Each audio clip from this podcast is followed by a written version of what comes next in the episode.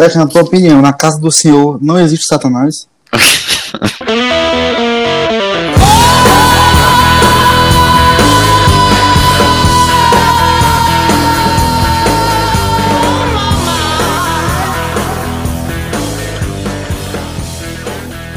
Fala galera do Cinema 40 Graus, como estão vocês? Eu sou o Bruno, vocês estão sempre acompanhados do meu amigo Beth. E aí, Beth? Bom dia, boa tarde, boa noite aos amigos ouvintes. E boa noite, Bruno. Tudo bem, cara? Cara, que formal, tô me sentindo assim até. Tô, tô, tô me iniciando em altas horas, né? Ao, é, aos amigos e amigas ouvintes. Meu Deus do céu. Isso é um, isso é um, um change, Tem que então, ser. Tem que entrar aí com carinho na, na casa dos nossos queridos ouvintes. Mas desse jeito, Beck, você entra na, você entra na casa e entra dentro no coração. Aí fica difícil. Pronto, fica melhor. Mas e aí, cara? Tema de hoje, tu acha que dá bom? Tu acha que esse tema aí tem muita coisa boa pra ser falada? Cara, antes de falar do tema, só dizer que agora basicamente vocês vão escolher, né? Qual que, quais que vão ser os temas dos próximos episódios. A gente já botou aí durante a semana uma enquete para vocês decidirem qual que deve ser o nosso é, próximo tema de episódio de gênero, né? Ou ficção científica, ou filme de guerra. Então, agora tem que ficar mais atento ainda nas redes sociais, né? Porque vocês que estão escutando que vão decidir o que, que a gente vai falar, basicamente. É, então, ou seja, se vocês não gostaram, é culpa de vocês, tá ligado? Então, Tem essa nós, também. Nós estamos tirando o nosso velho da reta, então. O que pedir a gente faz, mas aí se não, se não der certo, a gente obviamente com mais cautela na próxima é, vez. Exatamente. Então, obviamente não vamos culpar vocês, porque ah, a gente até sugeriu que outro tema, vocês queriam tanto esse que a gente fez. Errado a nossa parte? Talvez, mas. Pois é, cara, mas falando aí já do episódio, 14 episódio, e assim, como diria o tal de Dom Vitor Corleone, é uma oferta irrecusável, né? Falar sobre o Oscar. Nosso segundo episódio com esse tema. E assim, não, não tem, cara, não tem o que fazer. Eu adoro falar sobre Oscar. Faço a mínima ideia de como é que vai ser a cerimônia do ano que vem. Eu só sei que com certeza a gente vai acompanhar e comentar aqui no podcast, né? Ah, é, é quase cara, pra isso. Exatamente, cara. É quase aí um sonho se tornando realidade, cara. Cobertura do Oscar pelo Cinema 40 Graus. Em breve aí. Quem, só depende. Quem diria, né? Caracas. Quem diria. Só depende do, do mundo aí da pandemia, da ocorrência da cerimônia, né? Mas tendo, com certeza a gente vai comentar. Ah, podemos decretar, Beth, que Sonic é o favorito pro Oscar. é, so, vai dar Sonic, Ave de Rapina, Palm Springs.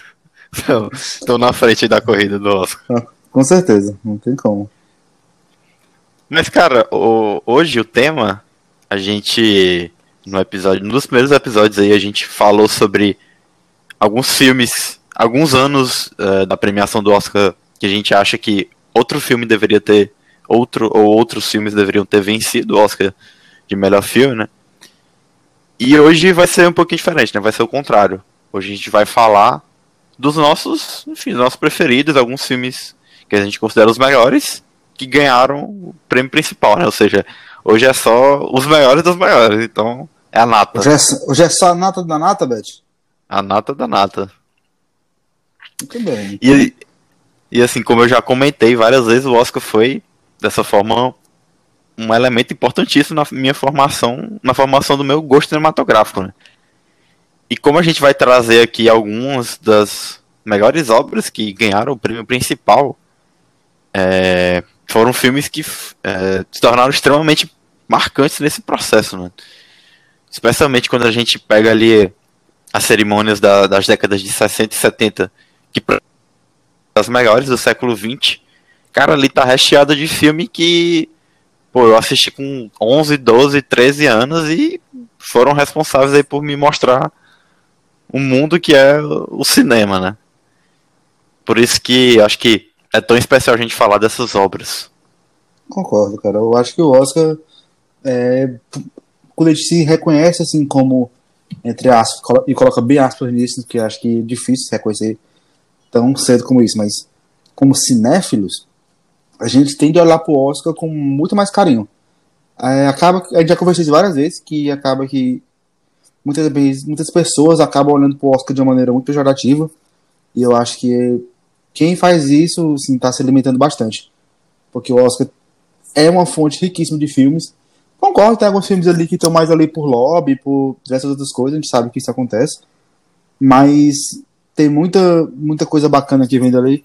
E eu acho que pela quantidade de categorias, pela quantidade de abrangência que tem no Oscar, é, você consegue sair bem assim, digamos, da sua bolha cinematográfica. Basta você querer, é, porque você realmente recebe um catálogo bem recheado de obras que provavelmente você não conseguiria ter acesso através do seu ciclo, ciclo ali. Então, você acaba que, se você for carinho disposto a observar, a assistir algumas coisas diferentes, e o nada mais justo assim do que a maior a premiação para fornecer tudo isso.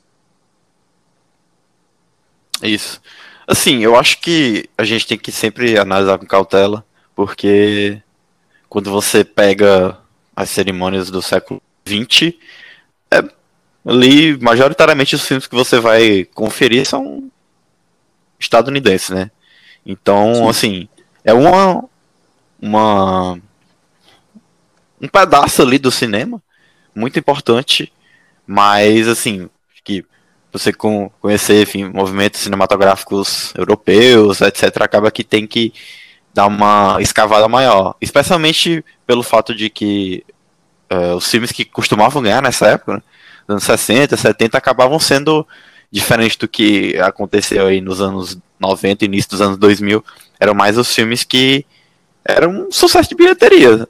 Hoje parece até curioso, né? Porque quando a gente vai analisar, especialmente nos últimos anos, os filmes que ganham o Oscar principal normalmente são filmes mais filmes menores, filmes que não estão num circuito maior, mas naquela época era filme de maior bilheteria do ano que ia pro Oscar de melhor filme, né? Sim. E enfim, teve essa evolução que passou a abranger aí mais filmes menores, né, mais filmes é, independentes. E acho que de uns anos para cá, a partir da mais começaram a pipocar mais filmes estrangeiros, né? Que eu acho que era isso que estava faltando, porque você tinha uma premiação que não deixa de ser uma premiação é, americana, né? Norte-americana, para filmes de lá, né? Mas, cara, sempre fica faltando, né? Pô, velho, uma premia... a maior premiação do cinema tem que ter filme do mundo todo, né? E é nesse sentido que eu acho que as últimas, especialmente a última, né, com Parasita, mais que eu tenho essa esperança, né, que se torne de, é, cada vez mais uma cerimônia internacional, né? Porque eu acho que era isso que faltava, né? Acabava que faltava muito esse brilho para ele, porque era como se dissesse: é, os filmes bons apenas são derivados de Hollywood. A gente sabe que isso é bem, é bem pouco verdade. Principalmente quando a gente vai pro cinema europeu, que assim, a Europa é um mundo, né? Pela, dimensão dos seus países e a riqueza de cultura que tem ali. Também quando a gente vem pro cinema sul-americano, cara, tem muita coisa boa. Não só no cinema nacional, como já falou no episódio anterior, mas o cinema argentino é muito legal. O cinema argentino tem muita coisa boa. Eu ultimamente tenho olhado muita coisa, principalmente na cena de terror deles, porque eles fazem. Eles, têm, eles dão a cara a tapa de uma maneira muito, muito interessante. E eu, isso me chama muita atenção. Mas Chile tem muita coisa boa também. Confesso que acho que eu vi uns dois filmes da, uns dois filmes uruguaios. Na América do Norte também, a parte mexicana, velho, o México é muito rico culturalmente, tem muita coisa boa. Tem, ele, ele, o México ele gosta muito de fazer as chamadas antologias. E assim, foge muito do padrão hollywoodiano e só agrega. Quando a gente vai pra Ásia, então, putz, a Ásia é tem toda uma cena assim que foge completamente da estética hollywoodiana, tanto na forma de contar a história, como realmente no aspecto visual. E assim, tanto na, no cinema assim, tradicional, como em animações, os cinemas asiáticos dão show. E lembra você, quando você para para pensar, até assim, falar em cinema asiático, é muito geral. Porque tem uma diferença gigante, gigante, gigante, entre o cinema taiwanês, entre o cinema sul-coreano e o cinema japonês, que são os três que eu mais acompanho. Mas, putz, até mesmo a gente não pode deixar de ignorar o cinema indiano com, com as belas obras. A gente sempre fica lembrando ali de Bollywood, Bollywood, Bollywood, mas, cara, é muito mais do que isso. Tem feito obras assim que realmente, agora com, as, com serviços de streaming, estão realmente conquistando o mundo. E, cara, só pra gente não se alongar muito, porque tem uma hora que a gente podia passar cinco horas falando e não comentar o, o tema principal do episódio. Vamos aí começar com as sempre presentes menções, né? Eu vou trazer aí três filmes que dois eu já comentei bastante, que é o Casablanca e o Copo de Mestre, que é o principal prêmio do Oscar. Enfim, por eu já ter mencionado algumas vezes, acho que é mais legal deixar aí na, nas menções.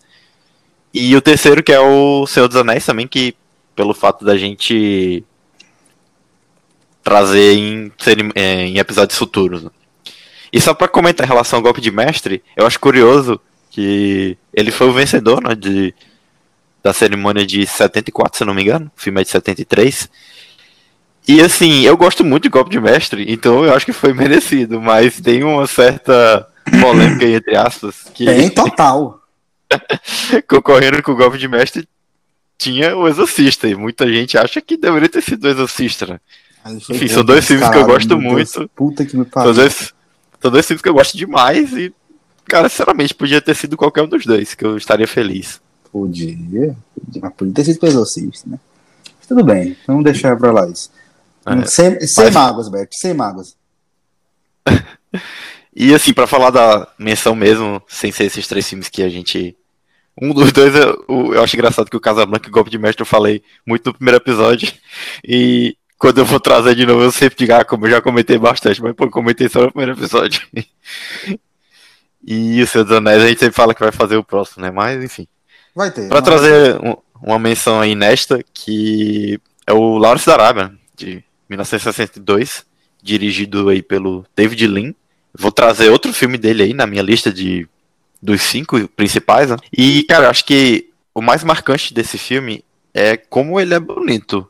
Bonito no sentido literal mesmo, porque é uma cinematografia absurda, é uma das coisas mais bonitas que você pode ver assim no, num filme. É, definitivamente é uma obra que eu preciso algum dia da minha vida assistir numa tela de cinema, porque por melhor que seja a TV, como a escala desse filme é um negócio absurdo. Você, galera que se impressiona com as cenas de guerra de Senhor dos Anéis, dá uma checada aí no Lawrence da Arábia, porque é uma, uma escala ali inimaginável. Até pelo fato de se tratar da década de 60, né? E, enfim, não tem computação gráfica, não tem nada. Hein? Aquilo ali é coisa magistral. E, assim, é um filme também que tá muito marcado aí pelo fato de que poderia ter rendido o Oscar de melhor atuação pro Peter O'Toole, que incrivelmente nunca ganhou na vida dele, né? Ele acabou recebendo um Oscar honorário, mas de atuação mesmo. Apesar das, se não me engano, 11 indicações, ele acabou levando nenhuma. Enfim, filme que tá no, naquele hall de filmes que são gigantescos, quase 4 horas de duração, mais que passa voando. Também músicas honrosas. Muitos, as que eu ia realmente fazer, eu não vou falar, porque estão na lista do Bet, então não vou dar, não vou dar spoiler, não vou estragar. Mas citando aqui três rapidinho, e são até um pouquinho controverso, mas eu, são filmes tão bons que eu acho que vale a pena falar. O primeiro, de 99, o Beleza Americana, eu acho muito bom. Você perguntar, Bruno, você acha que você teria dado o Oscar para ele? Não, não teria. Mas não, nesse caso, não entra naquela lista de piores vencedores. Porque é um filmaço. É só porque a concorrência estava um pouco pesada, né? Tava concorrendo com Green Mile e o Sexto Sentido, por exemplo. Então, fica pesado. Mas é um filmaço, assim, eu acho que vale a pena falar. Eu acho que é muito difícil não conseguir falar de Titanic, de 97. Clássico, a maior, acho que, na minha opinião, a maior história de romance já contada no cinema. E, por, por finalizar, o clássico de 2004 do Clint Westwood, o Million Dollar Baby. O traduzindo, como é que fica, como é que é o nome Beth, dele em português? Menina de Ouro. Menina de Ouro, isso. Eu assisti esse filme pela primeira vez, eu era bem garoto. Nossa, como esse filme me impactou. Assim, foi, ficou, ficou na minha cabeça durante um bom tempo e toda vez que eu reassisto ele, me traz essa, essa nostalgia antiga. Obviamente, a nostalgia é antiga, né? Mas detalhes, né? Mas assim, é um filme que tá. nostalgia do futuro. Nostalgia do futuro é foda. Mas assim, é um filme que me marcou muito. Que eu achei que acho que a Hilary Swank nunca foi um ator, uma atriz assim que eu que eu realmente curti muito nem nada. Mas, putz, eu sempre abro a exceção dela pra esse filme. Porque nesse filme eu pago um pau gigantesco pra Hilary Swank. Ela tá muito bem. E principalmente pelo carisma da personagem dela. Nesse filme ela, ela dá muito show e o filme funciona bem, bem demais. Aquela cena pesadíssima ali do fim. Mas quem já assistiu sabe o que eu tô falando. Mas eu, eu não. Esses não são não seriam minhas escolhas principais. Porque minhas escolhas principais estão bem na lista do Bet. Então não vamos, não vamos estragar a lista de, lista de ninguém aqui. É, cara, três filmes aí mais recentes, né? Mas acho que já conseguiram marcar presença aí na, na história do cinema, né?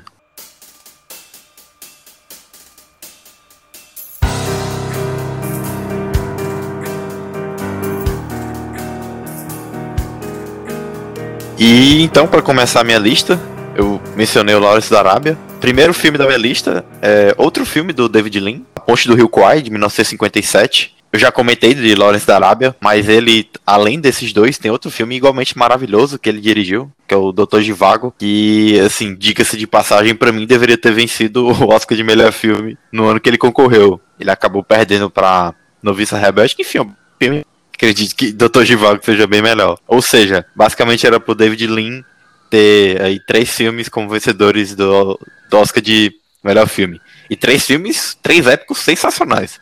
Diga-se de passagem. E, cara, curioso que a cerimônia de 57 foi muito boa. 58 no caso, né? Teve o 12 Angry Men, né? Que é 12 Homens e a Sentença. Que é outro filme sensacional. Testemunho de, de acusação. Mas acredito que o melhor tenha levado, ó, o do Rio Kwai. E, assim, eu acredito que foi pouco difícil escolher qual dos dois. Do, do Link é o meu preferido. Ou Lawrence da Arábia. Ou a Posto do Rio Kwai. Mas apesar dos dois serem associados com um gênero que eu gosto bastante, que é filme de guerra, eu acabei escolhendo Aposto do Rio Kwai pelo fato dele se tratar de um drama passado na Segunda Guerra Mundial, né? Que é um tema que é, sempre chama minha atenção. Eu gosto bastante desse gênero de guerra, em especial aqueles que envolvem a Segunda Guerra Mundial, né? Só que assim, é um filme de guerra, mas ele é tem esse caráter mais dramático, né? Ele não tem assim um combate especificamente como tem aqueles é, aqueles combates gigantescos de Lawrence da Arábia, mas ele conta um pouquinho da história de alguns prisioneiros de guerra britânicos que são obrigados pelos japoneses a construir essa a ponte aí do, do título, né, a dita cuja ele tem aí atuações históricas. O Alec Guinness acabou ganhando né, o prêmio de melhor ator por sua atuação nesse filme.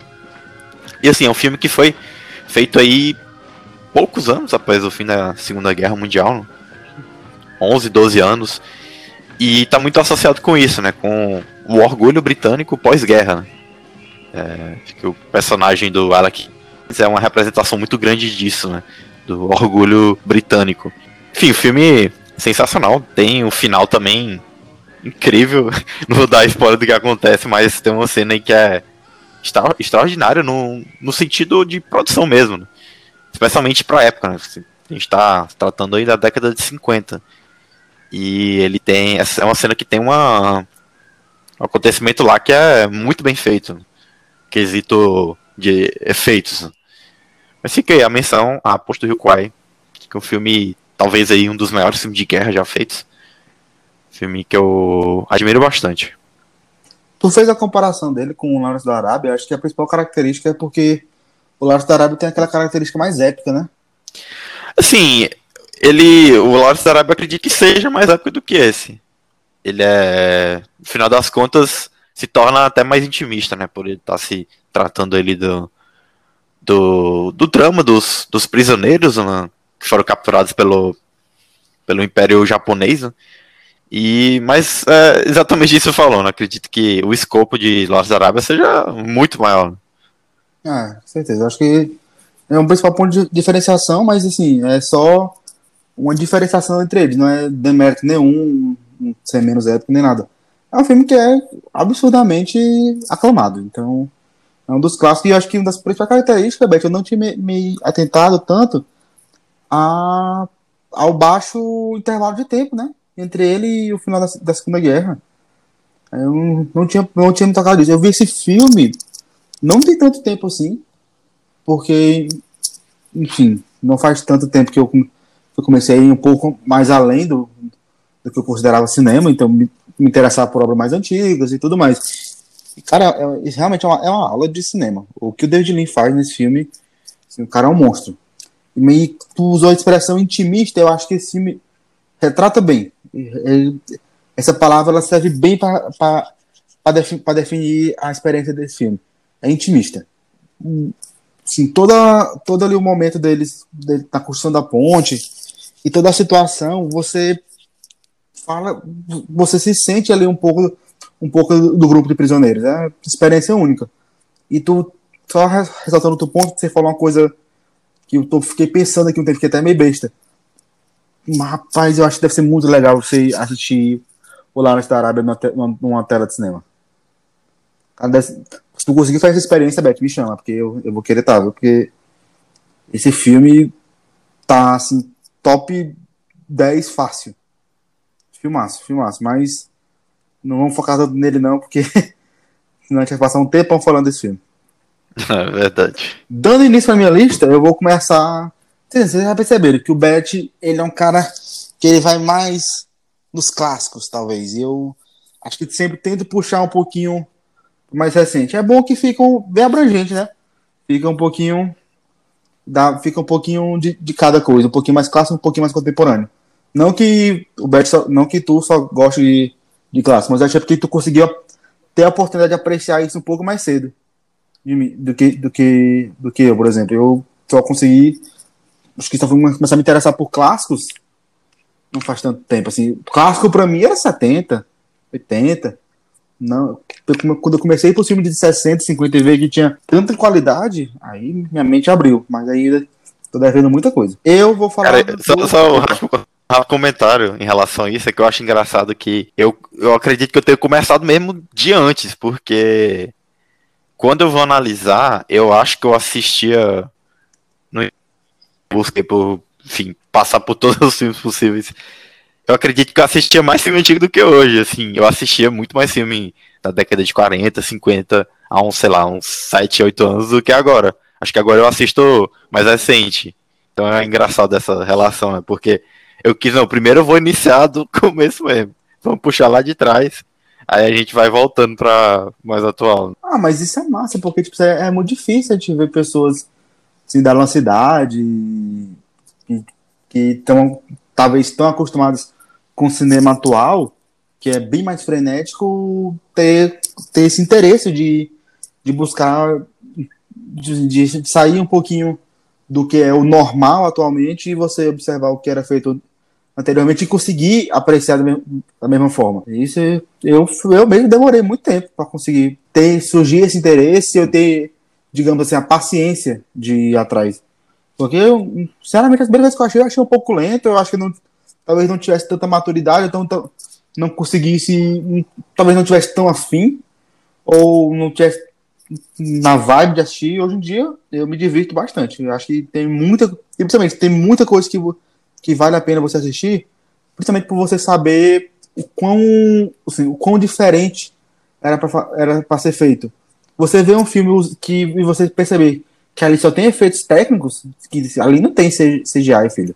Ali não tem efeitos espaciais, ali é tudo técnico.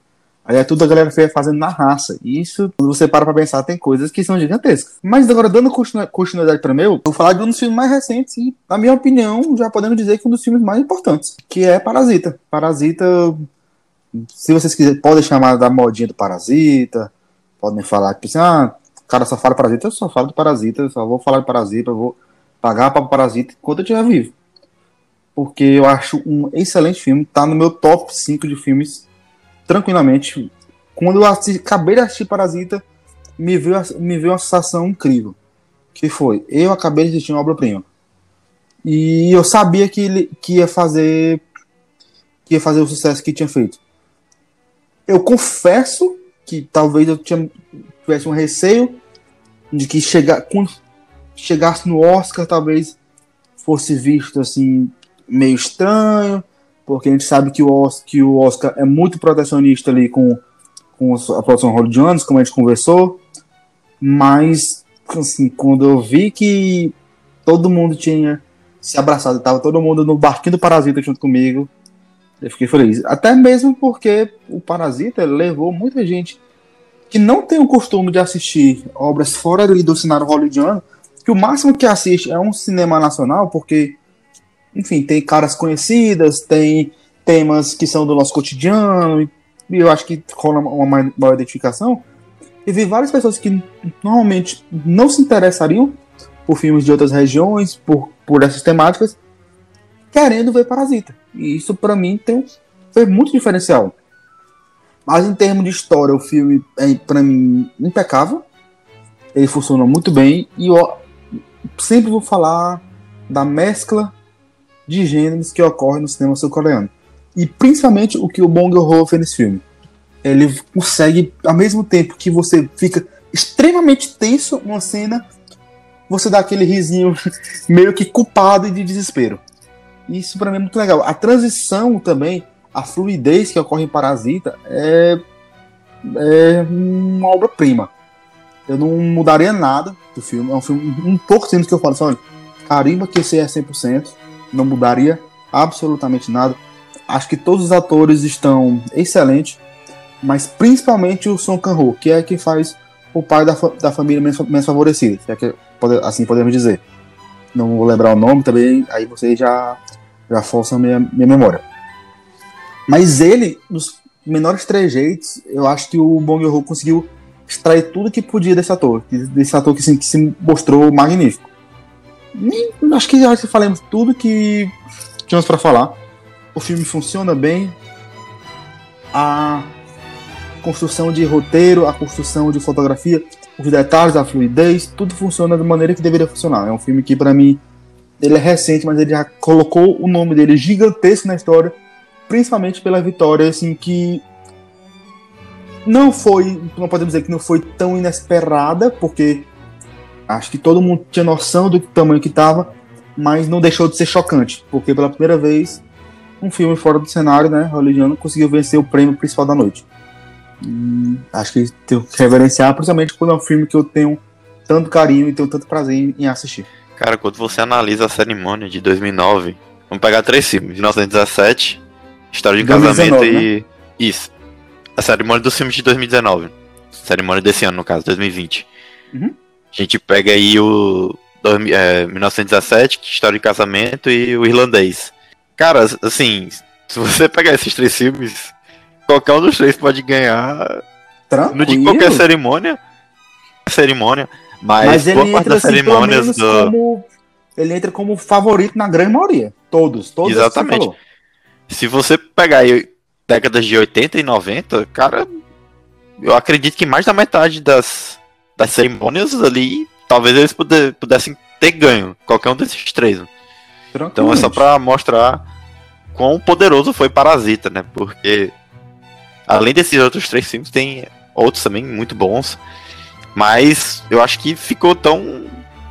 É, pelo menos na minha opinião, é muito discrepante, assim, no sentido de era o merecedor, não tinha para onde. Apesar de a gente ter esses três filmes maravilhosos aqui, não tem para onde, tem que ser esse filme aqui, a gente tem que premiar é, esse, essa obra. E por isso que eu acho que nunca é demais comentar sobre Parasita, nessa essa mudança sutil e eficiente que ele faz entre os gêneros. Tô contigo, tem um, de tudo, de tudo um pouco, né? Drama, humor, suspense. E quanto mais você assiste, mais você percebe camadas distintas elementos que o Bong Joon-ho colocou no filme. Então, assim, acho que é sempre válido colocar Parasita. E aí, Beth, não, vamos dar continuidade. Quem, quem mais te deu na tua lista? Cara, continuando aí, passando aí da década de 50 para de 60, o apartamento do Billy Wilder, de 1960, é um cara que eu gosto demais, um diretor que eu gosto bastante. E assim, eu acredito que ele seja não só um dos maiores diretores da história, como também um dos mais roteiristas, porque, cara, as histórias que ele escrevia eram um negócio incrível. E, assim, em relação ao apartamento, ele não é o meu filme preferido do Billy Wilder. Acho que o meu preferido, preferido é o Crepúsculo dos Deuses, o Sunset Boulevard.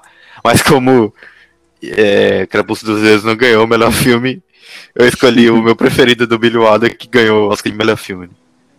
E assim, tem um discurso do Oscar recente que é bem marcante para mim. No ano que o artista ganhou, né, 2012, quando o diretor ganhou o prêmio de melhor direção, ele falou como ah, eu gostaria de agradecer três pessoas. Billy Wilder, Billy Wilder, Billy Wilder.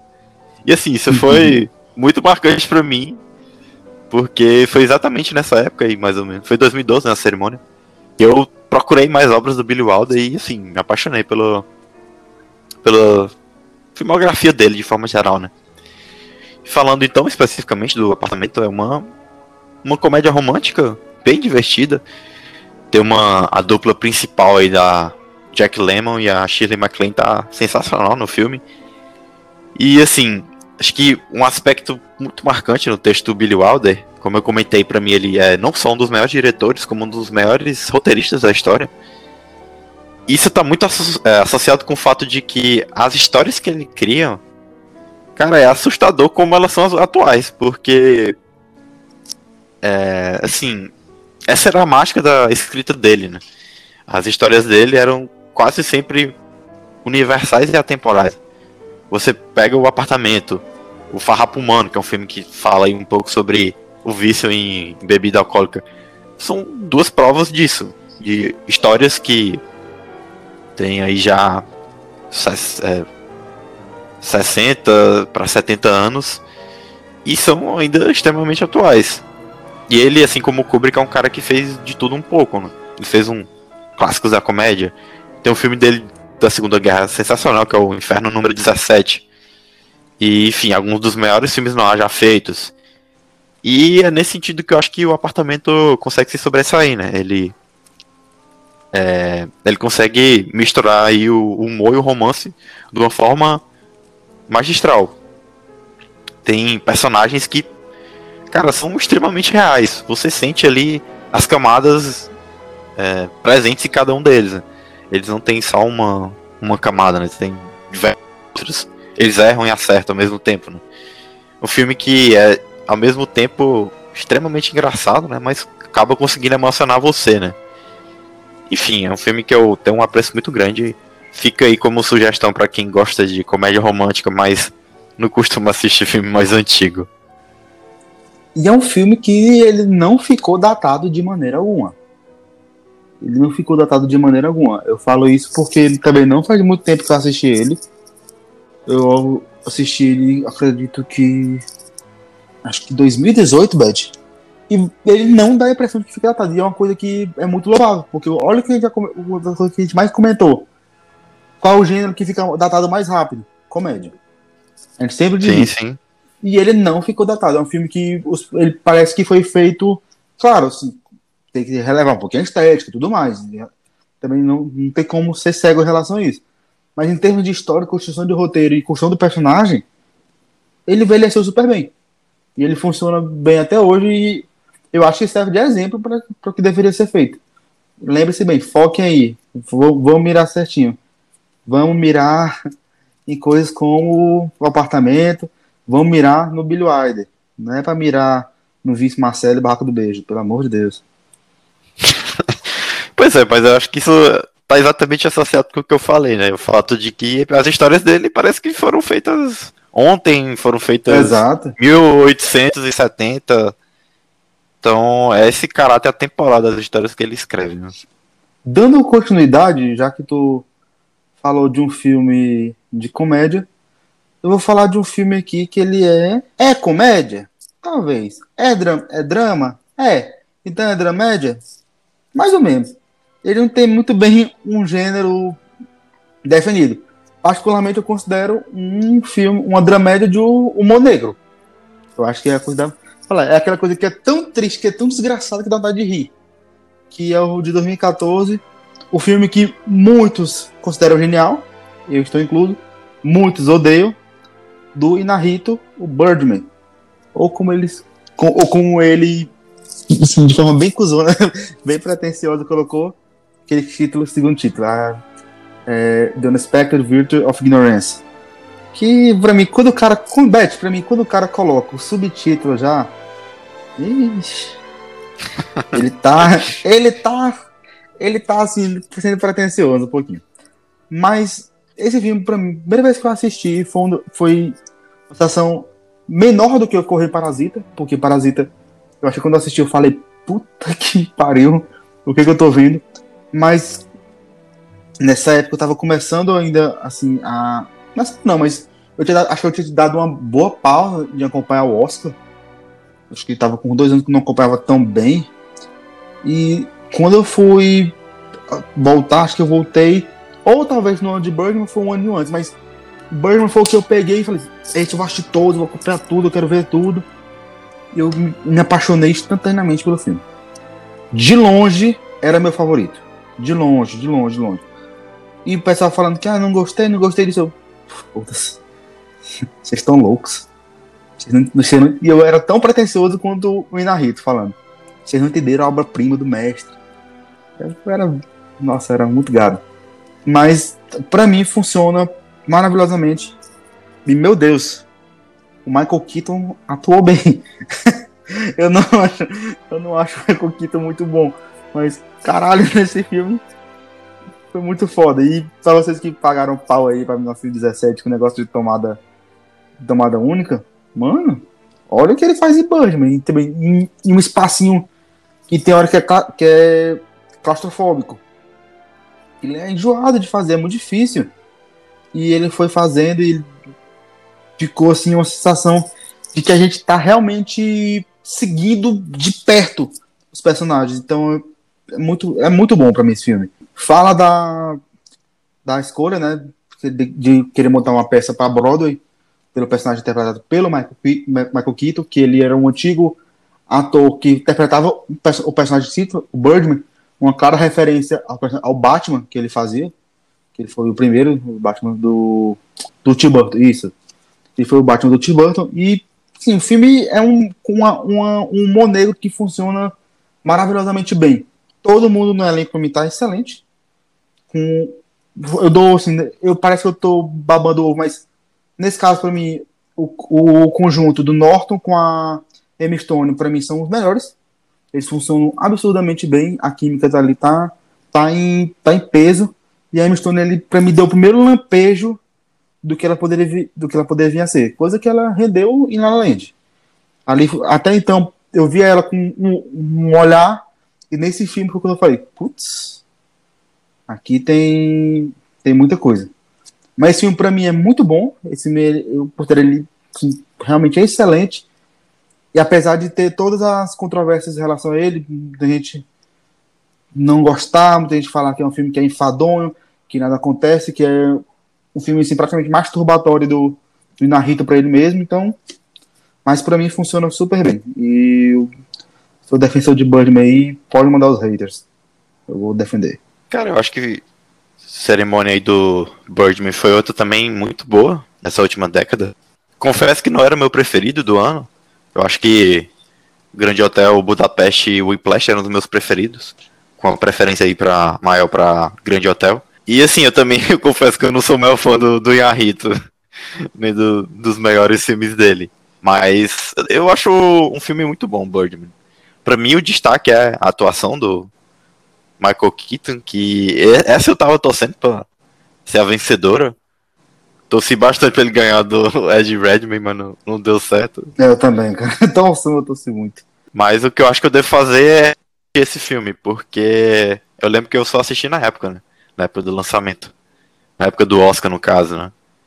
E acho que eu preciso rever esse filme. Ver se Cara, eu descubro essa genialidade que... que tu gosta eu, tanto. Eu, particularmente, eu pago pau. A Cecília, por exemplo, detesta. Ela, não é que ela defende, ela fala assim, eu não consigo ver o que, que você enxerga nesse filme. Eu acho que é uma coisa muito pessoal. E ela já me deu inúmeros argumentos que fazem sentido para mim. De porque ela não. Porque para ela não funciona tão bem. Então acho, que acaba sendo algo muito pessoal meu. Mas nesse filme, para mim, eu sou completamente apaixonado. Mas acho que quem não assistiu vale a pena ver.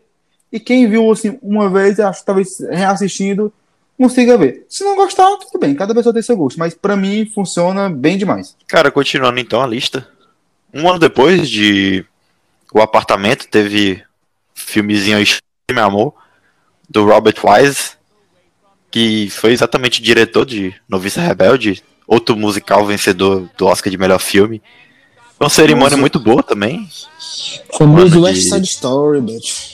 Exatamente. A cerimônia de 62 acabou sendo uma cerimônia boa também. Teve canhões de Navarrone, juramento de Nuremberg. E o meu comentário principal em relação a esse filme é assim: eu sou zero fã de musicais. Eu gosto de vários, mas quando eu tenho que assistir um musical, eu confesso que enrola um pouco, porque não é dos meus gêneros preferidos. Tanto é que é justamente esse um dos motivos de eu achar que a Disney dá, a Pixar dá de 10 a 0 na Disney, porque os filmes da Pixar não, não tem momentos musicais e os filmes da Disney tem. Então, só daí pra mim a Pixar já começa ganhando.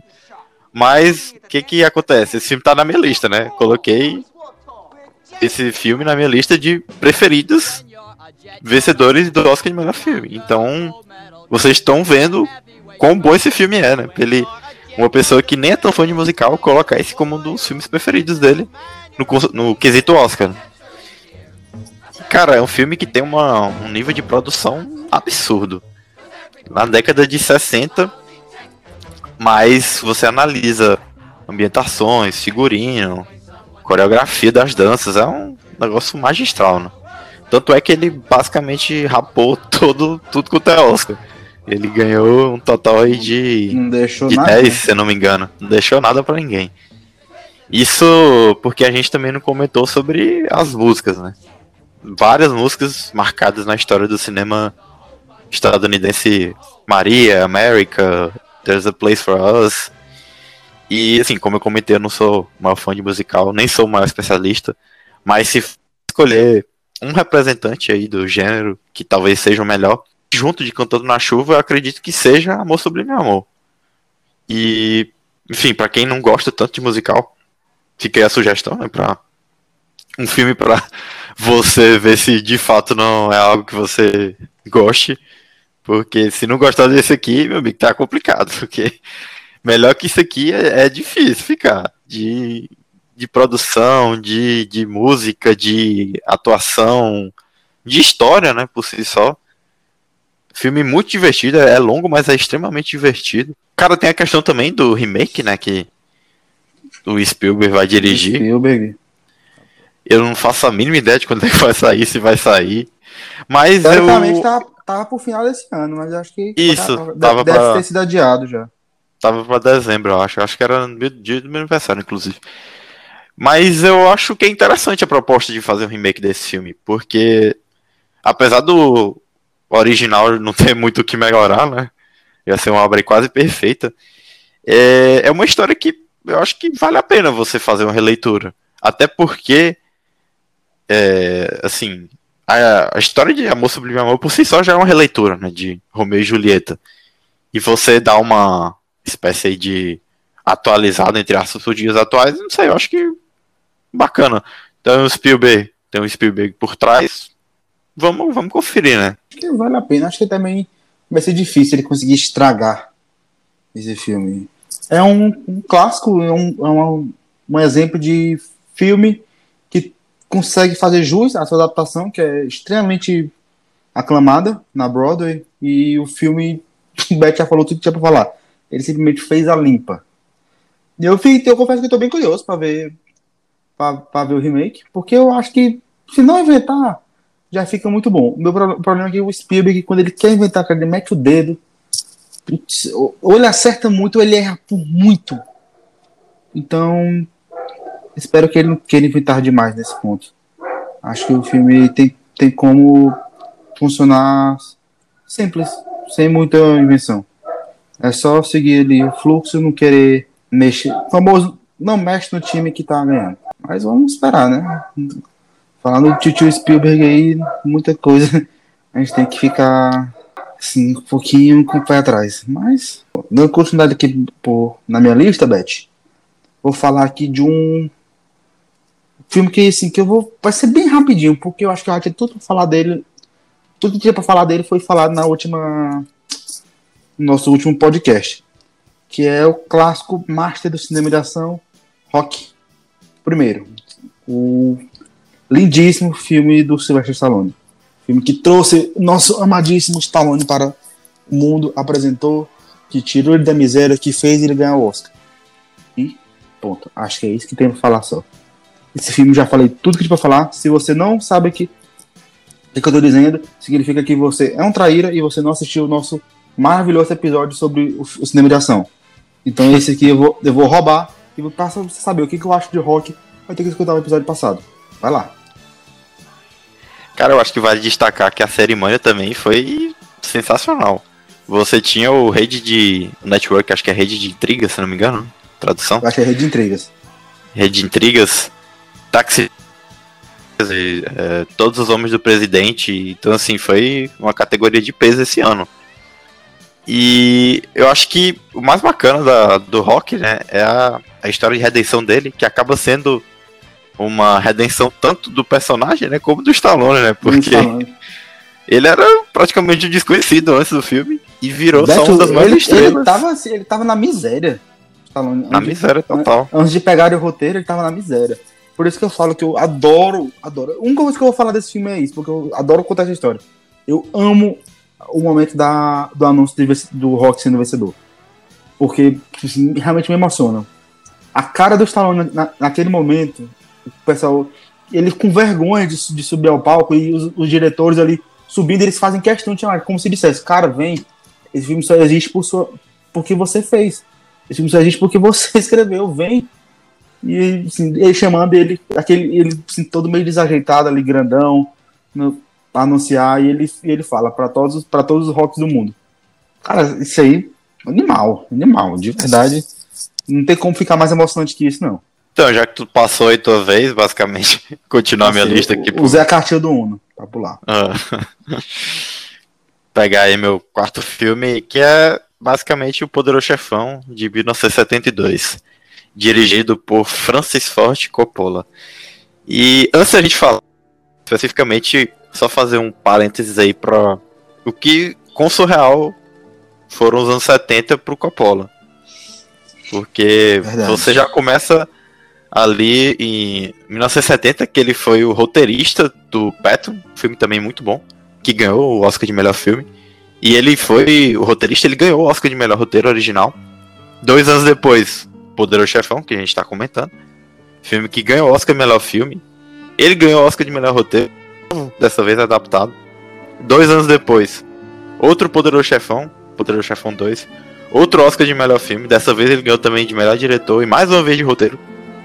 74, um filme um filme menor dele, que é o A Conversação, acho que não é tão conhecido por é, não é tão conhecido assim do, do público, mas é um filme muito bom também é, estrelado aí pelo Gene Hackman, é, uma, é uma, basicamente uma pérola. E para fechar a década, 1979, 1979, Apocalipse Now, só em um dos Clássico, maiores filmes de guerra da história. Ou seja, o cara fez aí filmes gigantescos. Saiu fazendo um curto... só. Saiu fazendo sequência. Tudo em um curto espaço de tempo, mano. Então, só pra destacar o que foi essa década pro Coppola. Mano. E, cara, a gente já chegou aí num, num elemento que você comento ah, do Oscar na minha formação de gosto cinematográfico. E assim, Poderoso Chefão, cara, ele foi extremamente crucial nesse sentido para mim. Durante um bom tempo da minha adolescência, ele foi o meu filme preferido. Junto aí com Copo de Mesh, Casablanca. Esse foi um dos meus filmes preferidos. E é um filme que tem aí um elenco que é absurdo, que foi reunido ali. E eu acho que vale destacar que a maioria daqueles atores, atrizes, eles não eram grandes astros na época de produção do filme, né? Você tinha ali o Marlon Brando, que já era uma grande estrela, mas quando você para pra analisar Al Pacino, James Caan, Robert Duval, Diane Keaton, John Cazale, cara, eles, algum deles já eram é, relativamente conhecidos, mas a maioria não era é, perto da estrela qual eles se tornaram depois de Poderoso Chefão, né? E é uma loucura a gente pensar isso, porque foi ali viram essas grandes estrelas do cinema estadunidense, né? Eu coloquei o primeiro ao invés do, da parte 2, porque, por preferência mesmo, pessoal, eu acredito que a presença do Marlon Brando tenha uma grande interferência nesse, Demais. nesse aspecto. Apesar do segundo também ser sensacional, né? Tem muita Ah, gente que acha até melhor que o Muito- primeiro. Muita gente acha, acha melhor mesmo, mas tô contigo aí no- na ideia do primeiro. Eu acho que o primeiro, ele. Cara, é assim, você tem o Marlon Brando e você tem a história do, do Michael. Ele era. não queria fazer parte da família, mas ele acabou tendo que fazer parte, né? Aquela cena final magistral da porta se fechando. Enfim, esse foi um filme que eu vi numa sala de cinema, vi ano passado. Aquela parte do início, quando toca aquela valsa, que pra mim é melhor do que o tema principal, diga-se de passagem. E começam a passar os créditos iniciais, entra o Bonacera falando I Believe in America. Hum, Cara, ali eu arrepiei na hora que eu tava assistindo aquilo no, no cinema. Eu, nossa, cara, eu nunca acreditei que fosse ver isso aqui no cinema. Enfim, eu acho que a gente precisa de um episódio especial pra esse filme, porque Ah, sim, claro. Esse, esse, esse eu garanto que tem que ter. ele não é necessariamente meu filme preferido hoje, mas pra mim, na minha humildíssima opinião, é o melhor filme já feito. Pra mim, ali o Coppola tava num nível de inspiração absurdo. E esse pra mim é o melhor filme já feito no sentido da perfeição de todos os elementos, mise-en-scène, atuações, eh, a história por si só, né? Edição, ritmo, tudo, tudo, basicamente tudo. Concordo. Eu acho que pode, pode, pode até falar assim, ah, não é o nosso preferido, mas a gente tem que reconhecer muita coisa. E Poderoso Chefão, acho que é até roubado a gente colocar ele aqui porque ele é para ser o nosso concurso. Não tenho, não tenho o que fazer. É o filme, eu acho que é o. Rapaz, se os aliens vierem aqui conquistar a Terra, eles perguntarem o que é cinema, você entrega uma cópia do Poderoso Chefão. Fala assim, é isso aí, filho.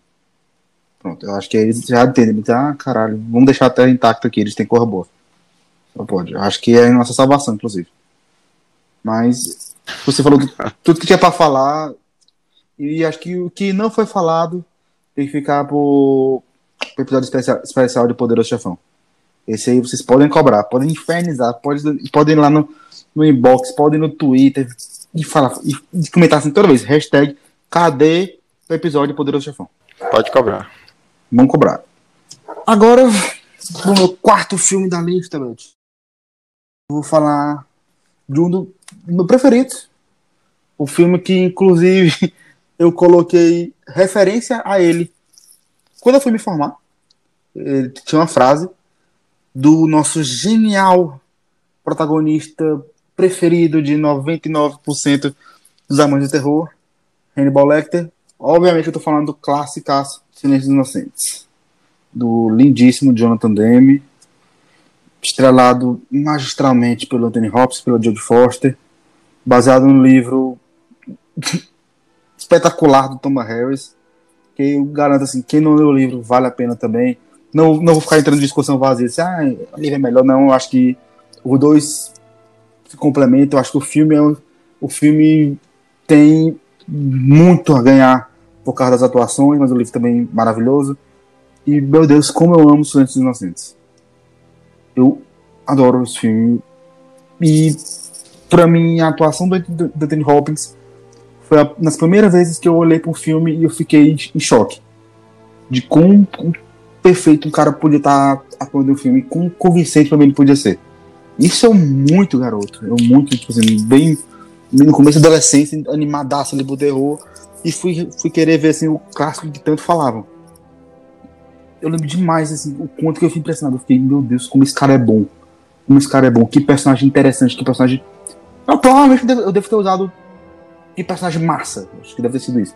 Personagem foda. Assim, até hoje, acho que esses, essa, esse sentimento ele persiste em mim. Não tem uma vez que eu não assi- reassisti esse filme que eu não. Não, não fica na minha cabeça assim novamente. Te amo, meu filho. Te amo. Tá tudo certo aqui. Vou tá aqui, tá aqui seu livrinho, eu vou ler, vamos casar. Declarações ao vivo. Declara demais, meu amigo. Eu amo esse filme. Alguém falar que não gosta dele, eu dou uma cadeirada, mano. Gratuito. É doido. É um filme que eu acho que a pessoa fala assim, você tá louco, seu estúpido, décimo do caralho. Você não assistiu, você não entendeu a magnitude da obra, ficar cagando regra.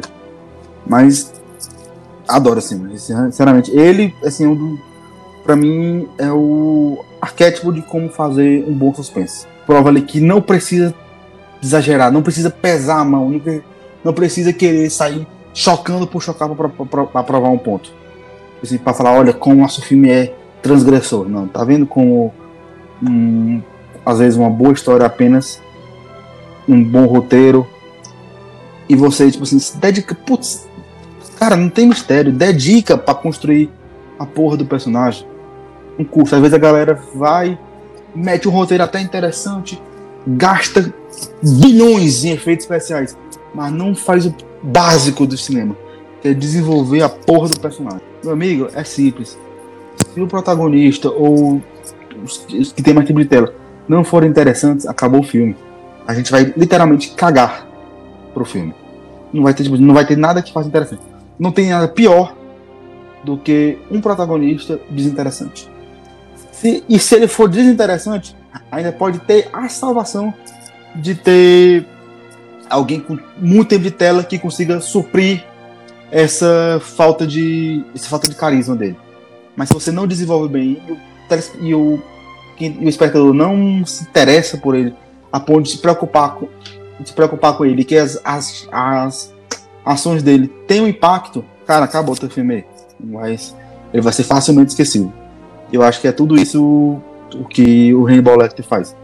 Cada ação que ele faz, cada fala para ele, cada fala que ele tem é extremamente impactante. E isso para mim é o mérito maior do filme, porque ele apresenta e você fica completamente imerso. Sou altamente defensor. A Jodie Foster tá genial nesse filme, genial também. Parece tipo assim, ai, que parece que o Anthony Hopkins carrega o filme nas costas. Não é. Todo mundo funciona bem demais. É só porque ele tá tão absurdo, mas tão absurdo, que ele chama a atenção. Assim, todo mundo tá muito bem, a direção funciona maravilhosamente, a trilha sonora funciona bem. Inclusive, assim, putz, a trilha sonora eu vou dar um foco aqui. As ideias da em tema de orquestra, cara, e feito assim com características mais clássicas, putz, funciona bem demais. Eu, enfim, acho que se eu deixar, eu vou ficar falando 40 minutos aqui só de Silêncio Inocente, vou, já vou querer falar dos antecessores, do, dos predecessores e tudo mais, mas... Silêncio dos Inocentes tá aí no hall dos os únicos três filmes a ganharem cinco categorias principais, né? Melhor direção, ator e atriz e roteiro, junto aí com Aconteceu Aquela Noite, do Frank Capra, e o Estranho no Ninho, do Milos Forma com clássica atuação do Jack Nicholson. E eu achei engraçado que uma vez um amigo meu perguntou pra mim, cara, tô aqui entre um Estranho no Ninho e Silêncio dos Inocentes. Qual que tu acha que é o melhor? Eu falei, bicho, tu só escolheu dois dos três filmes mais premiados da história do Oscar pra assistir. Qualquer um dos dois que tu escolher. Assiste os dois, mano, pelo amor de Deus. Assiste os dois. E, mas assim, falando especificamente de Silêncio dos Inocentes, é, tá aí dos maiores filmes de suspense da história. Eu revi ano passado, depois de um tempinho sem ver, e assim, continua sensacional. A dupla aí, Jodie Foster e Anthony Hopkins, estão com é, atuações históricas. Especialmente quando você analisa a do Anthony Hopkins, que é, ele encarna só um dos maiores vilões da história do Assim, eu acho que é um bom filme para quem quer entrar no mundo do terror, mas acaba sentindo muito medo de assistir filme de terror. Né? eu acho que é um, uma boa porta de entrada, porque assim, ele é mais um suspense, eu acredito que É, concordo, tem, concordo. Ele esteja bem dividido assim entre terror e suspense, mas ele, ele é um suspense para mim com elementos de terror. Eu acho que Isso. Isso, exatamente. E talvez se o elemento canibalista aí do Anthony Hopkins do Hannibal Lecter fosse mais presente, talvez acabasse virando um terror, né? Mas como ele não tá muito presente, né? Vira, acredito que vire um suspense. Né?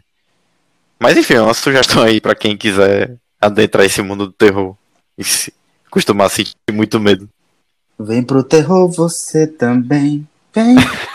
Cara, para fechar minha lista, trazer aí o filme mais recente de 2007, Onde os Fracos Não Têm Vez, dirigido pelos irmãos Coen tinha percebido que a gente não tinha falado direito deles ainda no podcast, né? E eu acredito que seja junto aí com, talvez junto com Fargo, o melhor filme deles. Não, não sei, não sei se é meu preferido, meu preferido talvez seja o Grande Lebowski. Mas, enfim, é uma cinematografia do, dos irmãos Coen. Grande, mas muito boa. Eu não assisti toda, mas todos os filmes que eu vi, eu gostei de absolutamente todos. Acredito que só Um Homem Sério, que eu não tenho gostado tanto. Mas quando você pega os mais recentes, eu gosto bastante também. O Hell Caesar, o do, do ano retrasado, que era de contos. Que era, ah, The Ballad of Buster Scruggs. Tem o Raising Arizona, enfim. Filmografia, filmografia que eu acho sensacional. Mas falando especificamente do Onde os Fracos Não Tem Vez. Cara, no mesmo ano, é interessante que a gente tinha também o Sangue Negro do Paul Thomas Anderson.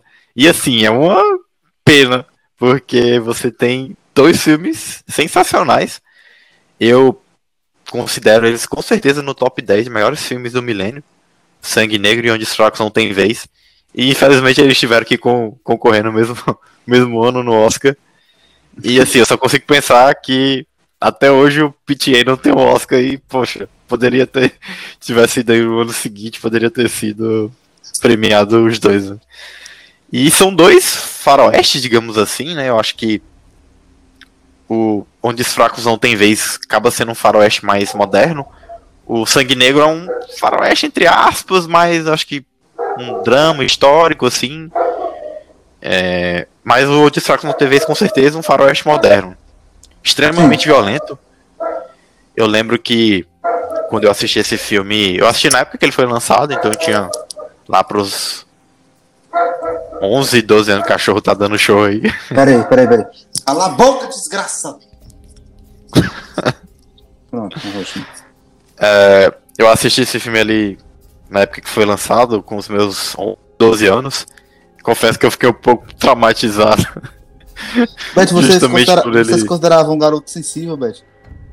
Ah, pô, não tem como, cara, com 11 anos. o filme é bem violento pra quem. Hoje em dia, eu acho que. Hoje em dia é mais suave. Comparado com as outras coisas que a gente assiste, né? Mas na época foi. Junto ali com Pulp Fiction, foi dois filmes bem violentos que me deixaram, não digo traumatizado, porque eu gosto muito desses dois filmes até hoje. Mas eu confesso que naquela época eu fiquei, caraca, que negócio. Nossa, cara, que, que violento, né?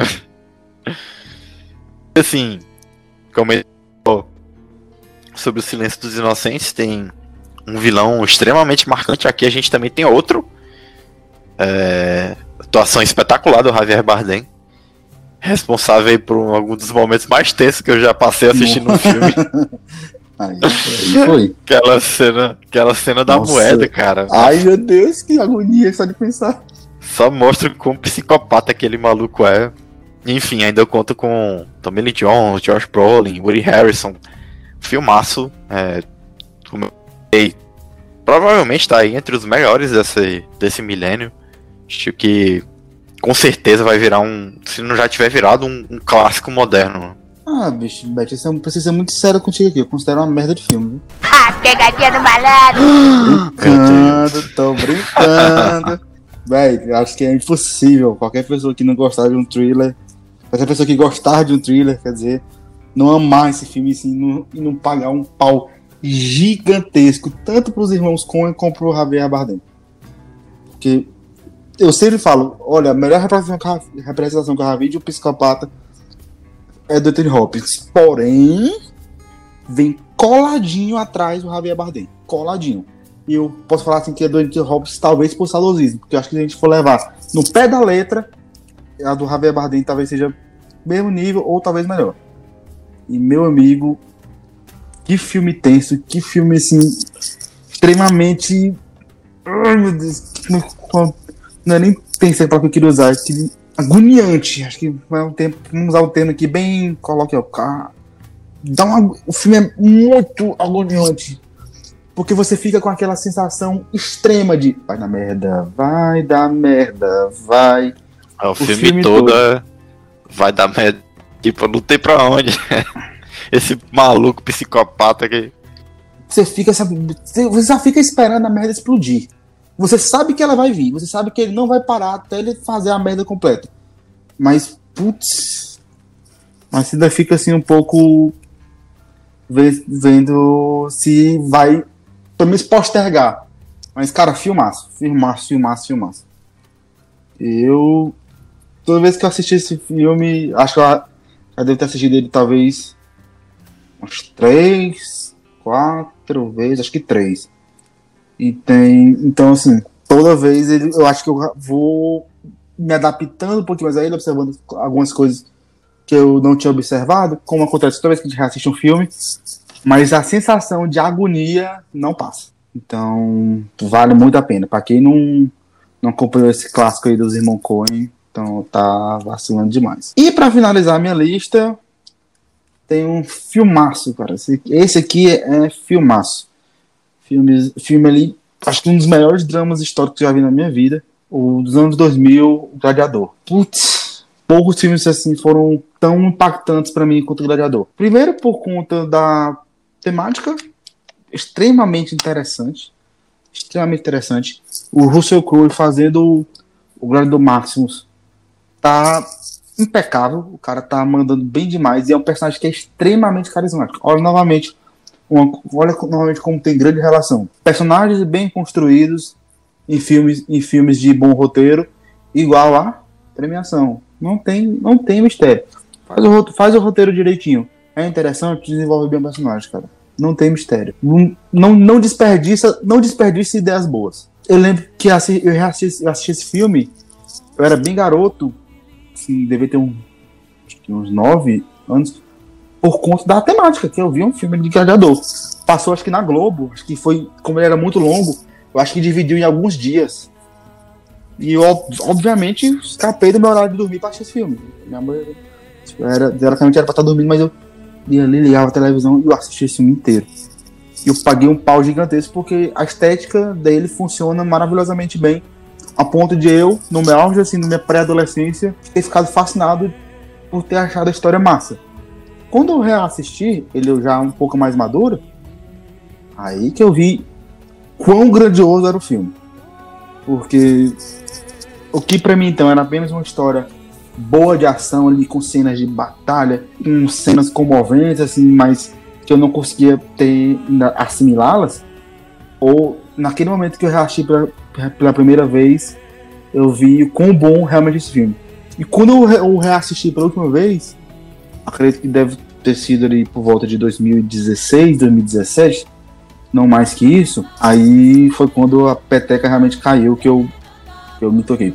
Putz, olha quanta coisa eu tinha assim, deixado passar, porque eu tava tão impressionado pelas maravilhosas cenas de combate. E não tava errado, é, funcionou maravilhosamente bem para mim na época. Mas eu acho que como eu já tinha, já não precisava focar tanto nisso, então eu acho que eu pude ficar mais atento para alguns, para alguns outros nuances do filme. Nossa, é maravilhoso. Isso é maravilhoso. São, ele é longo, acho que todo mundo sabe que eles são que eles são 155 minutos, meu amigo. Mas pense num tempinho bom que esse RT. Hum, assim, olha, ele passa muito mais rápido que, do que uns curtos que eu já vi por aí, porque a história é completamente envolvente. E o Ridley Scott, meu amigo, tava inspiradaço nesse, nesse, nesse dia. Eita, Ridley Scott, como sou teu fã, cara. Às vezes quando tu dá uma. Quando tu acerta, meu amigo, tu acerta. Num. Alien, Alien Blade Runner, tá tudo aí de prova. Cara, talvez tenha sido. Não sei dizer se o maior filme do Ridley Scott, porque, enfim, né? Alien foi gigantesco, mas, putz, muito bom, muito bom. Não tem. Eu acho que falta até adjetivos pra, pra esse filme. É, tu comentou aí do Ridley Scott. Eu acho que foi a grande oportunidade dele ter ganhado o Oscar de melhor direção, né? ele acabou perdendo pro Steven Soderbergh pelo Traffic, que sim, é um bom filme, mas eu acho que é bem visível a diferença aí da, oh? da direção entre os dois, né? Enfim, acho que ficou marcado ficou marcado aí como poderia ter sido o Oscar do Ridley Scott, né? Talvez fosse a hoje em dia acho mais difícil, mas enfim, cara, um filme muito marcante. Acho que a atuação por si só do Russell Crowe, né? histórica, com certeza, mas definitivamente aí também, é, na realidade seria do século XX, né, que é de 2000. Eu já ia comentar que é dos maiores do milênio também, mas é do milênio anterior, então fica aí... Mas não deixa de ser também um dos maiores. Do... Ah, tranquilo. Cara, era isso então, acho que a gente passou aí pela, pelas nossas listas. Vamos dar aí uma comentada nos últimos vistos Toca o slogan aí, editor. Bota o slogan aí. Últimos filmes vistos na semana. Os meus vo- não vão nem ser filmes, na realidade, vão ser duas séries. Coincidentemente, as, as duas estão aí no Prime Video, então tá fácil de você assistir. Eu até, até tinha comentado que eu sou muito mais de filme do que de série, mas eu parando pra refletir, eu vi que eu já indiquei umas 5, 6 séries no podcast, então eu acho que eu sou, eu sou dos dois, no caso, de filme e série. Mano. A primeira é The Boys, do ano passado. Uma maravilhosa. Cara, eu posterguei um pouco pra assistir. Não sei por qual motivo. Acho que fiquei. A questão de, de eu ter acreditado pelo fato de ser de super-herói, tava aquela saturação com o filme de herói. Ah, depois eu assisto. E como a segunda vai sair aí daqui a. Acho que mês que vem, né? Set- mês de vem. Eu decidi dar chance finalmente e assim, acho que valeu muito, cara. Porque. Muito, Primeiro que é só uma muito bom. temporada, oito episódios, você assiste ali rapidinho. É uma série, uma série extremamente divertida. Ele imagina aí uma realidade na qual os super-heróis são basicamente um negócio, né? que pra mim é algo que, cara, com certeza ia acontecer aquilo. As pessoas definitivamente iam, iam querer monetizar os heróis. É, eu acho muito difícil imaginar aquele estereótipo de herói clássico que ia salvar a humanidade. Cara, a Ah, galera ia querer fudendo. ganhar dinheiro com isso, pô. A Fudendo. galera ia querer ganhar dinheiro, ficar famoso, ter filme, programa de TV, sei lá. E, assim, nesse sentido é que eu acho que a série tem umas sacadas muito boas. Porque apesar de não ser a primeira vez que a gente vê algo desse tipo, acho que o Watchmen é o pai dessa versão aí de super-heróis para maiores de 18, mas ele acaba trazendo uns elementos bem interessantes, né? O herói principal, que é basicamente uma versão aí bem problemática do Superman, é sensacional. O ator também me foge, me fugiu o nome dele aqui. É, mas é o, o ator que interpreta o Homelander. Tá sensacional. Pra mim é o melhor personagem do, pelo menos da primeira temporada. E junto esse com- sim, nessa sim, tem o Benício Del Toro, viu? Só pra deixar claro. É o Quem, Cal pe- Urban. quem pegar, quem pegar a piadinha aí, percebeu. Cal Urban também, eu acho que seriam os dois pontos fortes aí da. O Homelander e o Butcher, interpretado pelo Cal Urban. Enfim, eu acho que é uma série muito boa, tem uma ação maravilhosa, sangue, porrada e aquele humorzinho ácido que todo mundo adora. Mas fica a sugestão. Cara, muito bom. Essa série é muito bom. Excelente mesmo. Excelente, excelente. mesmo. Excelente, esperando aí pela segunda temporada, vai sair em breve. A segunda, Fleabag, criada, roteirizada e protagonizada pela genial Phoebe Waller-Bridge. É outra também que é bem curtinha. É, e nesse sentido eu acho até ruim porque você fica querendo mais. eu, eu fui assistir e quando eu cheguei na segunda temporada, eu descobri que não ia ter mais. Eu, nossa, cara, não acredito que vai acabar aqui. Porque você fica querendo ter mais coisa. E assim, é muito curta, são só duas temporadas, cada uma com seis episódios. E assim, cada episódio de 20 minutos. Então, acho que um, dois dias você já consegue Nossa, matar é, é curtinha mesmo, né? fácil. É, não, é bem curta. Daí, sei lá, seis horas. Estourando, um dia, dois dias você consegue matar ligeiro. Essa aí eu tô E- enrolando pra assistir, cara. Já deveria ter assistido. Cara, a primeira temporada, ela, ela é muito boa. Assim, ela é divertida. Agora a segunda é espetacular. Tanto é que foi outra aí que rapou basicamente todas as premiações do ano passado. Eu lembro que eu vim conhecer Fleabag a partir das premiações do ano passado, enfim, Emmy, Globo de Ouro. E assim, eu assistindo, aí ia anunciar o vencedor. Não sei o que, é Phoebe Waller-Bridge. Aí toda hora, Phoebe Waller-Bridge. Eu, Meu Deus do céu, essa mulher ganha tudo. É só ela que tá competindo nessa porra. É só ela que tá competindo. Porque assim, Fleabag ganhava como melhor série de comédia. Ela ganhava como melhor atriz de comédia. Ganhava melhor roteiro. Enfim, ganhou absolutamente tudo. E eu acho que foi bem merecido, porque a segunda temporada é muito boa, cara. Tem um, um elemento lá, o padre, que, nossa, é muito boa a história, cara. E, mas pra mim, o elemento que dá o toque principal da série, que acho que coloca ela num outro patamar, é a interação da protagonista com o público, porque constantemente acontece. Ela quebra a quarta, a quarta parede e basicamente vai interagir com o público. Tipo assim, acontece uma coisa, ela tá conversando com alguém. Cara, eu acho sensacional isso. É, tem umas, umas cenas que assim, ela tá conversando com uma pessoa e ela olha pra câmera e comenta, tipo assim, eu tô conversando aqui contigo, aí eu falo, ah, eu falei isso aqui com ele. Tô conversando contigo, oi Bruno, não sei o que. Aí tu vou ver o que ele disse. Aí tu responde pra mim. Aí, ah, beleza, tudo bem. É, amanhã a gente se vê. Aí ela volta pra câmera, hum, vou ver nada. Cara, é sério, é sensacional essa interação dela com, com o público. Tanto pela. por ser talvez aí o principal ponto da comédia, como pelo fato de que com isso você já simpatiza com ela instantaneamente, né? Então, para mim, é, é, esse elemento é sensacional. Enfim, acho que vale dar uma conferida. É, eu fico basicamente no aguardo porque ela a Phoebe Waller-Bridge for fazer no futuro, porque a mulher se garante, cara. Ai, que massa. Eu não assisti ainda não, fiquei enrolando. Mas acho que já chegou a hora de eu assistir. Já enrolei, Veja. tipo enrolar. Ligeirinho já mata. E o pior é que assim, enrolei sem motivo. Eu sempre fiquei sabendo, ah, é bom, é bom, é bom. Eu não, tenho certeza que é bom, mas por que, que eu não assisti? Não sei. Famosas decisões estranhas da vida. A minha recomendação da semana é um filme que também. Que também olha onde é que adivinha é que ele tá, Beth? Chuta, Beth, Hum? onde é que ele tá? Como assim? Onde é que, onde é que ele é transmitido? Ah, Prime Video? Prime Video, Beth. Aqui é patrocinado pelo Prime Video. Galera, esse episódio foi patrocinado por. Não, foi nada. Foi, não, mas- Infelizmente não. Mas assim, Amazon, se quiser patrocinar, também aí, viu? Também te aceita fácil. Assim, facinho, facinho.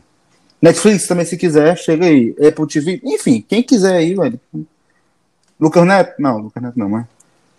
Qualquer outro Ah, que quiser. Lucas Neto também, pô, pode patrocinar. Eu falo. Ai, mano, ai, eu não quero ter que, eu não quero ter que falar que o Lucas Neto é bom, Beth.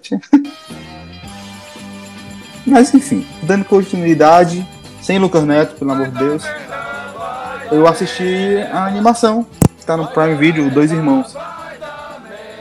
E, assim, irmãozinho, eu chorei pra porra, viu?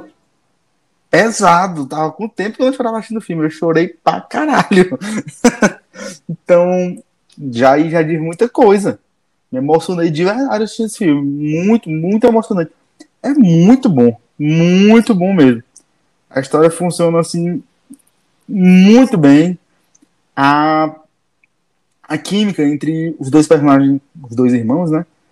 É assim, completamente emocionante. É de qualquer pessoa que tem um irmão, ou então um amigo próximo, algum ente querido, assim, que você consiga identificar com a figura ali que está sendo que tá ali representada, filho, prepara as lágrimas aí que vai que vai vir.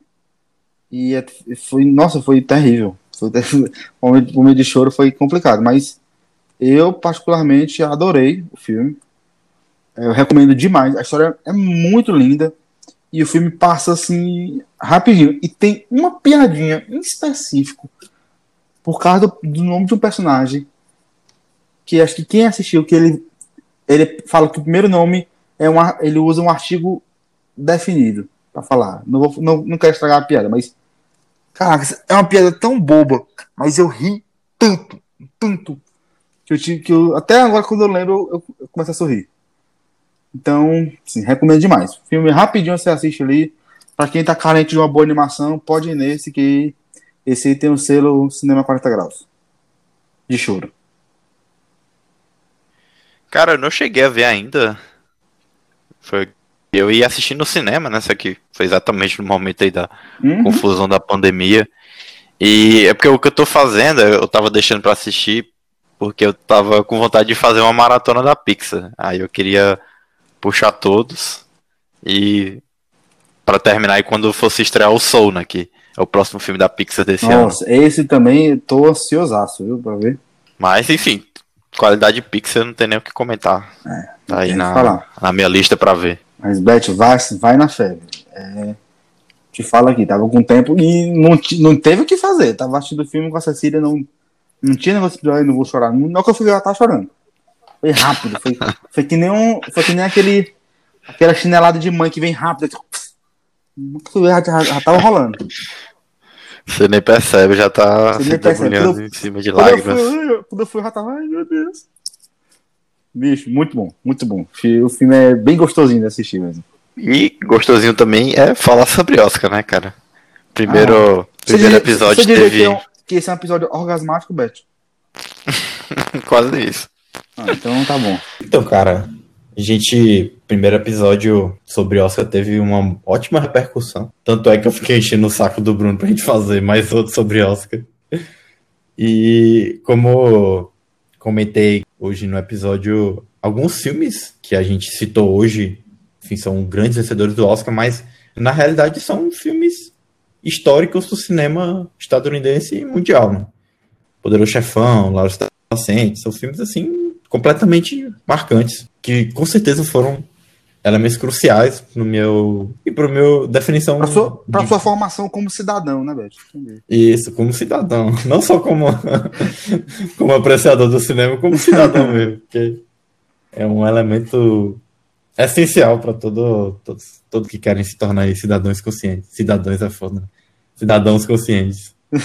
Foda. E assim, quem sabe como é que vai ser? Premiação mais, já tá garantida aí cobertura Cinema 40 Graus no Oscar Ah, não, 2021. Nossa, a gente criou esse podcast só pra isso, pô. Tá, tá, tá, não vai- ter cobertura. Vai ter, vai ter opções. Você pode assistir pelo Super 8, pelo Pipocando ou pela gente. Se você não assistir pela gente, não fala mais comigo. Não fala mais comigo. É simples. É simples. aqui não é democracia, que não. Aqui, aqui não tem escolha. É, é verdade. Então, acho- era, acho, que era, acho que era isso, né, Beth? Que tinha pra dizer hoje. É, Era exatamente isso. Então tu vai falar assim, valeu, Bruno, valeu, pessoal, agora? Ou tu... Não, só ia agradecer a todo mundo que escutou até aqui. Eu queria fazer uma enquete. Quem tiver escutado todos os episódios do podcast, marca a gente aí nas redes sociais que vai ganhar um prêmio. Surpresa. Boa! Enfim, continuem compartilhando, interagindo e até a próxima. Pois então, pessoal, eu tô. até- Nem eu sei o que, que o Beck vai oferecer pra vocês. Então, eu, se fosse você aí, que é nosso fãzaço assíduo que assistiu. Assistiu não, né? Ouviu todos os episódios, manda aí a mensagem na rede social, marca a gente, fala, levanta a mãozinha e grita assim pro céu. Eu, eu, eu, eu. A gente vai anotar você. E, e pra gente saber qual é o prêmio do Bet. Porque senão eu, vai, eu vou falar, Bet, eu escutei tudo. E eu quero saber. Então. Pessoal, a gente vai ficando por aqui. Senão o Cartagal se despede. Eu sou o Bruno. Fui!